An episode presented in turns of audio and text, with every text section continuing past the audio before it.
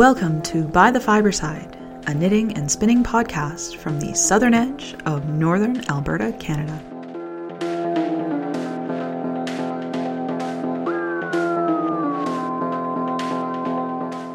Episode 55 Other People's Eyes.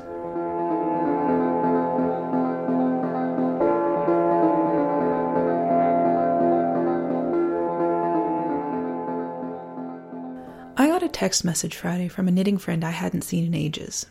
She said she was having trouble with a pattern, and she was wondering if I had time to stop by and help her understand it, since I was the most accomplished knitter she knew. Naturally, I stopped on my way home from work, and through a few misadventures, we figured out what was happening in the pattern. And by the time I left, she was well on her way to getting through a lovely cozy shawl for her friend. The experience made me think, though, about the differences between how we see ourselves and how others see us. I am not the world's greatest spinner or knitter. My skills to me lack refinement and the ease of experience. I have an analytical brain that will turn over a problem or a pattern until it clarifies itself, which means I can usually figure out where the problems are happening or likely to occur. But this doesn't make me special. It doesn't make me extraordinary or unique. By contrast, the friend I went to help learned to knit by knitting a sweater. That's right, her first project was a men's sweater with perfect gauge, and she finished it. Now that, that's extraordinary. Yet to her, I am accomplished. I am the one to call for help. I am extraordinary. Sometimes the dichotomy between how we see ourselves and how others see us can be uncomfortable. So many of us struggle with self esteem problems that if someone were to call us special, accomplished, beautiful, or worthy of love and respect, our automatic response would be to say, No, I'm not. We have internalized enough displeasure with ourselves that we cannot see ourselves as truly deserving of those descriptors. How long have we told ourselves that we are inadequate? How many of us, and I'm looking at both the girls and the guys here, have looked at ourselves in the mirror and disliked what we saw? Too fat, too thin, too pale, too dark, too quiet, too opinionated, we tell ourselves. Whole industries thrive on us attempting to remove our twos, to make us not too fat, thin, pale, dark, quiet, opinionated, and we spend an inordinate amount of time trying to make it happen. I saw an interesting TED talk a while back from Australian journalist Tracey Spicer, talking about how much time she spent in a day becoming camera ready and what happened to her perception of herself when she started adding up all that time. Her challenge to women was to reevaluate how much time they spent adhering to society's unreasonable beauty standards and to use that time to become more productive in the things that they love and need to do. I would take it a step further. For both men and women, we need to start spending less time finding ourselves inadequate and more time being happy and satisfied with who and what we are, and using that happiness to make ourselves more efficient and effective.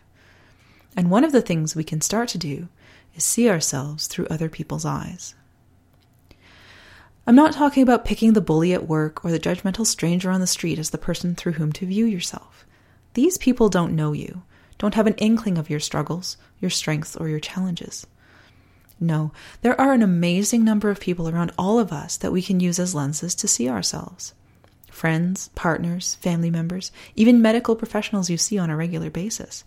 They all see you in different, faceted ways. No one person can provide us with a complete picture of ourselves. We must see ourselves from all angles, from all perspectives, and we must accept that these pictures are true. This requires opening yourself up to people, and that can be hard for some of us. With every opening up comes the possibility of pain and rejection. But perhaps even more concerning is the possibility of acceptance, of affection, caring, and love, and of seeing a picture of ourselves we don't recognize. But instead of spending time and energy trying to convince the person that they are seeing us incorrectly, we should resolve to step back, accept the truth of the picture, and integrate it into the mosaic of images of ourselves from others. Because we are not what we see in the mirror, but what we see reflected in the mirrors of others' eyes.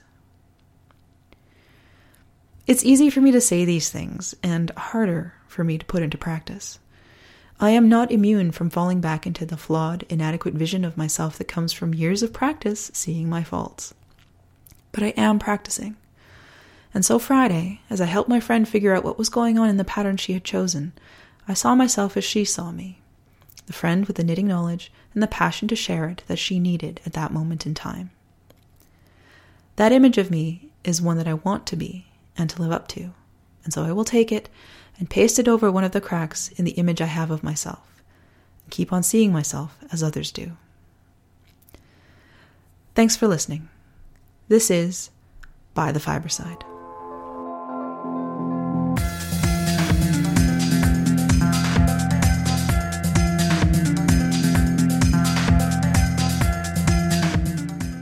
Fiber Week. So, a funny thing happened after the last episode. It was a Tuesday morning, and I was headed into work, and I think I caught the last really icy patch at a major intersection on my route. Because I rear ended a perfectly lovely lady who was stopped at a red light. And just, you know, it I didn't think it was that hard, maybe maybe going 30 kilometers an hour, but uh, I'm a little injured from it. Um, the she's a little injured as well, so we, neither of us got out unscathed. But um, it's my lower back mostly, which of course means sitting and spinning with a treadle wheel is a little more difficult than I would have otherwise liked. Also, my I tend to crash more because my body is trying to heal, which is taking up more of my energy, which I'm short of on the best of days because of the fibromyalgia. So I didn't actually get as much homework done in the last two weeks as I would have liked because of the accident. So the long weekend, two of the three days, I actually spent basically crashed out on the couch just trying to get some energy back. And that really kind of sucked because I really wanted to get a lot of work done on the homework that weekend and it just wasn't happening. But I managed to sit down yesterday and uh, spin up the the Rolags spun worsted, which actually turned out to be a really nice yarn. I'm I'm pretty happy with it. I haven't measured it out and put it in my book yet, but it's really pretty. The uh, the washed wool is a lot easier to work with than the unwashed wool, and I'm still waffling as to whether or not I'll redo the flick carded skein and the elongated lock skein. But I'm thinking I probably should. But I'll get through these first and go from there. Um, yesterday I also sat down and I spun the singles for the Sliver done worsted without reversing on the bobbins. Just need to ply those up. That shouldn't take very long. Then get that washed. I'm doing the worsted ones first. So they'll be the sliver worsted and then reversed on the bobbins, and then the top worsted reversed on the bobbins. And I'll finish those four. Then I'm left with Rolags spun woolen and sliver spun woolen. And then I'm done the one fleece exercise. So with any luck, that'll be by the next episode. And hopefully, not just that, hopefully, a bit more things. I'll have to take a look at the workbook and see what all is in there. This winter's just been really tough for me. I am thinking that no, I'm going to have to take the extension again, which I didn't want to, but I will. And so the fiber week schedule is out, and I've been looking at it and trying to decide what to do. I mean, on the one hand, I really hope level 5 does run because I really would like to be done by 2017. There's another part of me that kind of hopes that level 5 doesn't run because the break would sure be nice, and then I could take some of the other courses that are being offered because there are some really fun ones being offered Saturday, Sunday. And with the Master Spinner starting Sunday, I have to not take them. So, six of one, half a dozen of the other. I am going to sign up for level 5 once uh, registration opens. I also am thinking I'll sign up for Writing Your Knitting Story with Donna Druchunas, which uh, will take place on the Friday, and then I'll have the Saturday off just to sort of hang out and, and do things mm, just around Fiber Week. So that's sort of my plan there. All right, back into level three. The next exercise is for C1, which is uh, blending. Now, for exercise C1, you had to create three different blends a wool cotton blend, a wool silk blend, and then a wool blend. So you blend two wools together. And the reason for this exercise is basically, first of all, so that you know you prove that you know how to blend, and uh, and can get all the right numbers when it comes to blending, and also that you choose appropriate things to blend. For example, like with the wool, uh, the wool cotton blend, you're not going to blend a long wool like Blueface Leicester with cotton. It's just that there's there's too much of a difference in in terms of the the two different staple lengths, and also the the uh, the micron count of the the, the fibers.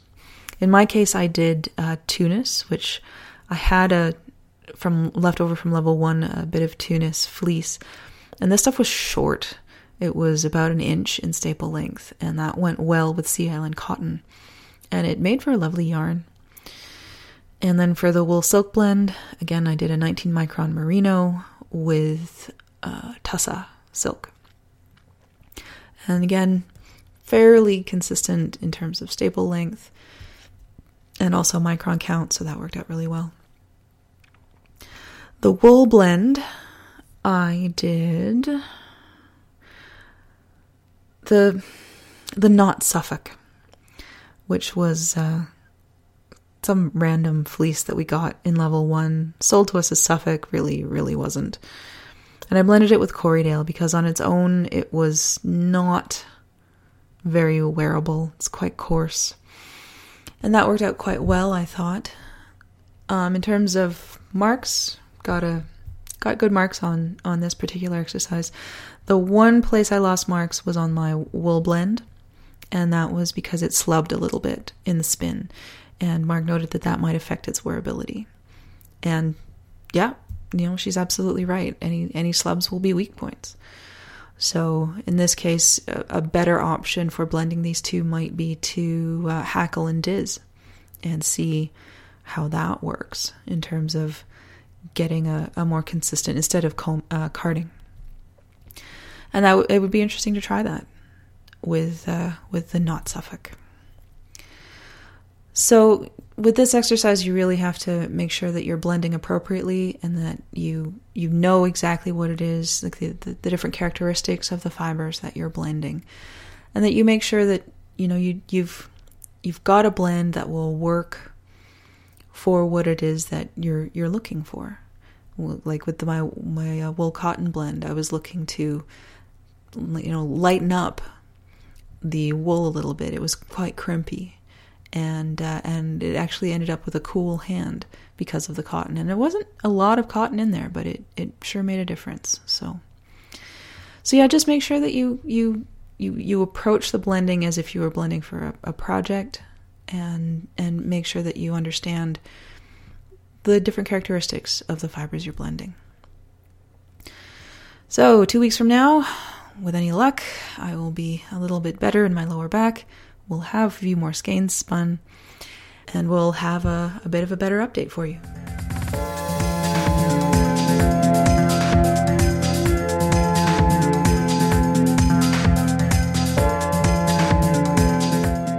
Fiber notes. Well, I finished the fun yarn I was spinning on the e spinner.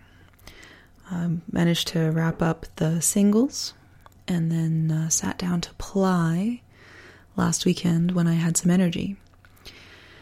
And I spent six and a half hours plying, give or take, and uh, ended up with not quite a full bobbin of the uh, of the e spinner, but pretty close.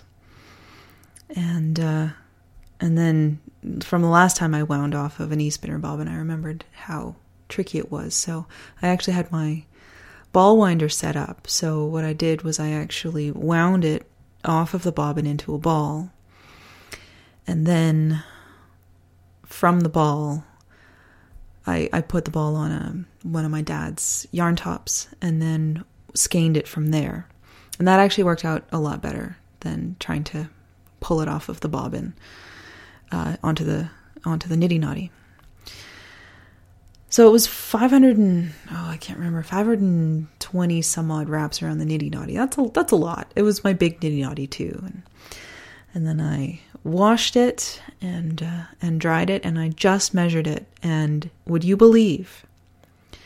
926 yards. 926 yards. That's a lot. I really hope she can make a shawl out of it.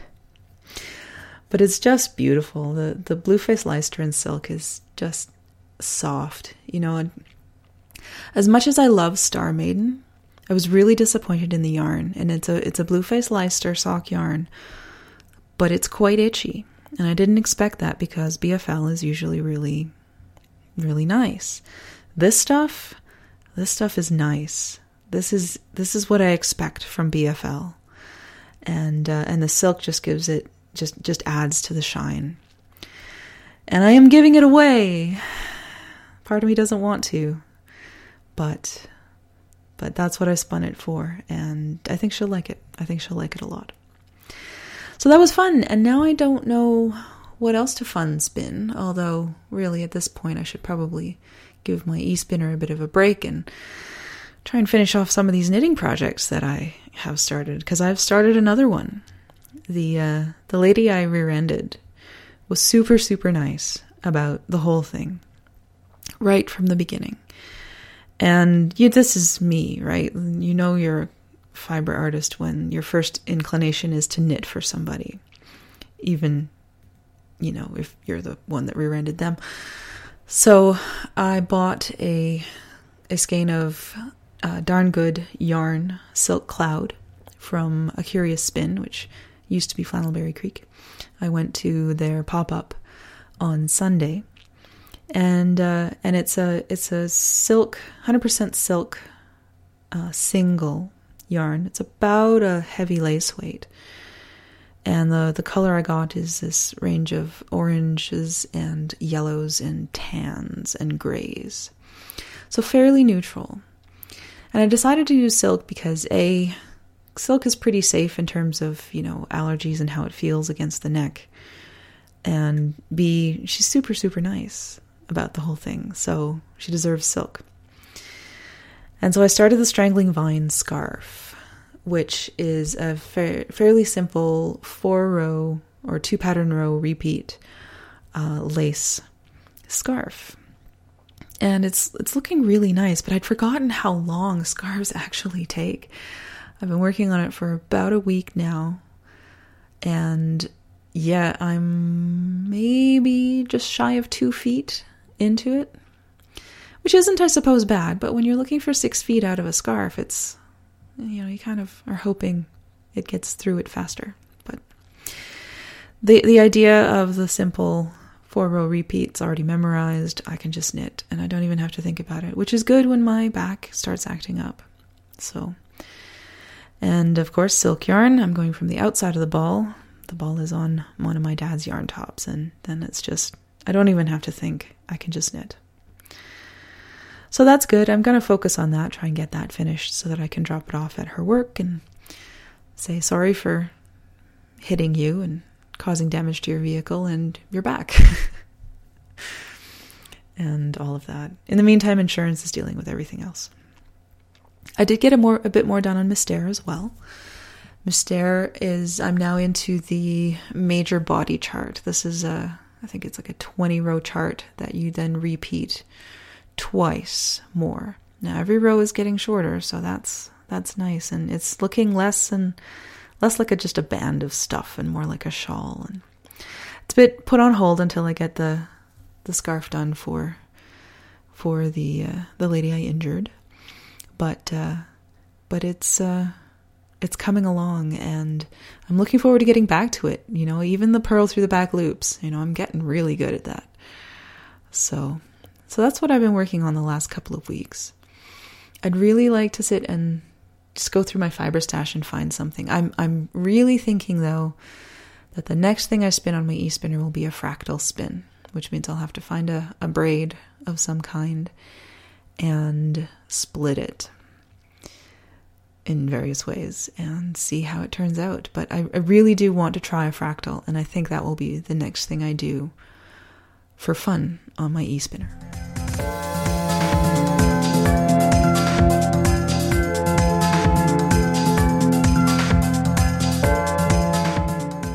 By the wayside.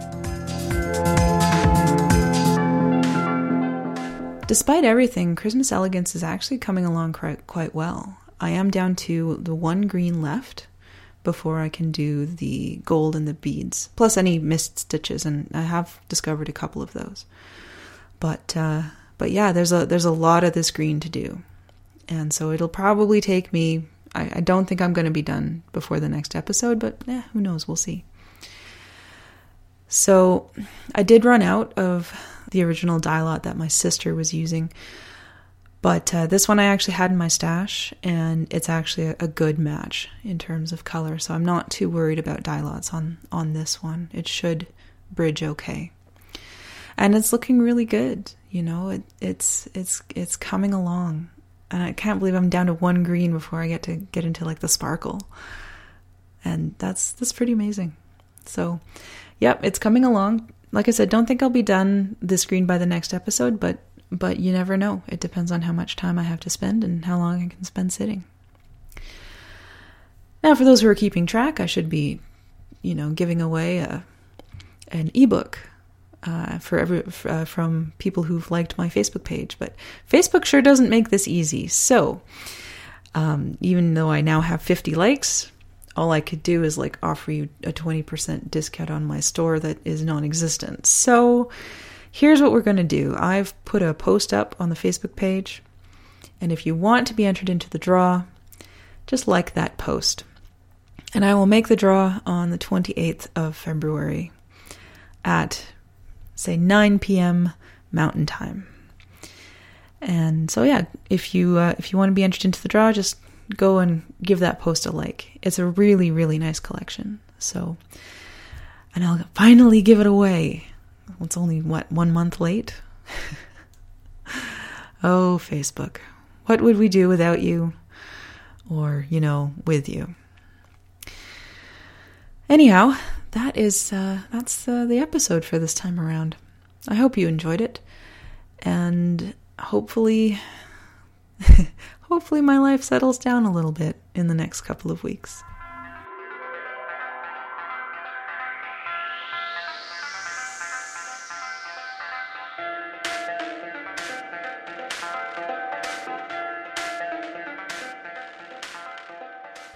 Thank you for joining me for episode 55. By the Fiberside is a bi weekly podcast, and I look forward to bringing you episode 56 on March 8th, 2015. Show notes for this episode can be found at www.bythefiberside.com. Join the discussion on Facebook or Ravelry. If you need to get in touch with me directly, you can email me at ness, as in Loch Ness, at bythefiberside.com. Thanks again for listening. This is By the Fiberside.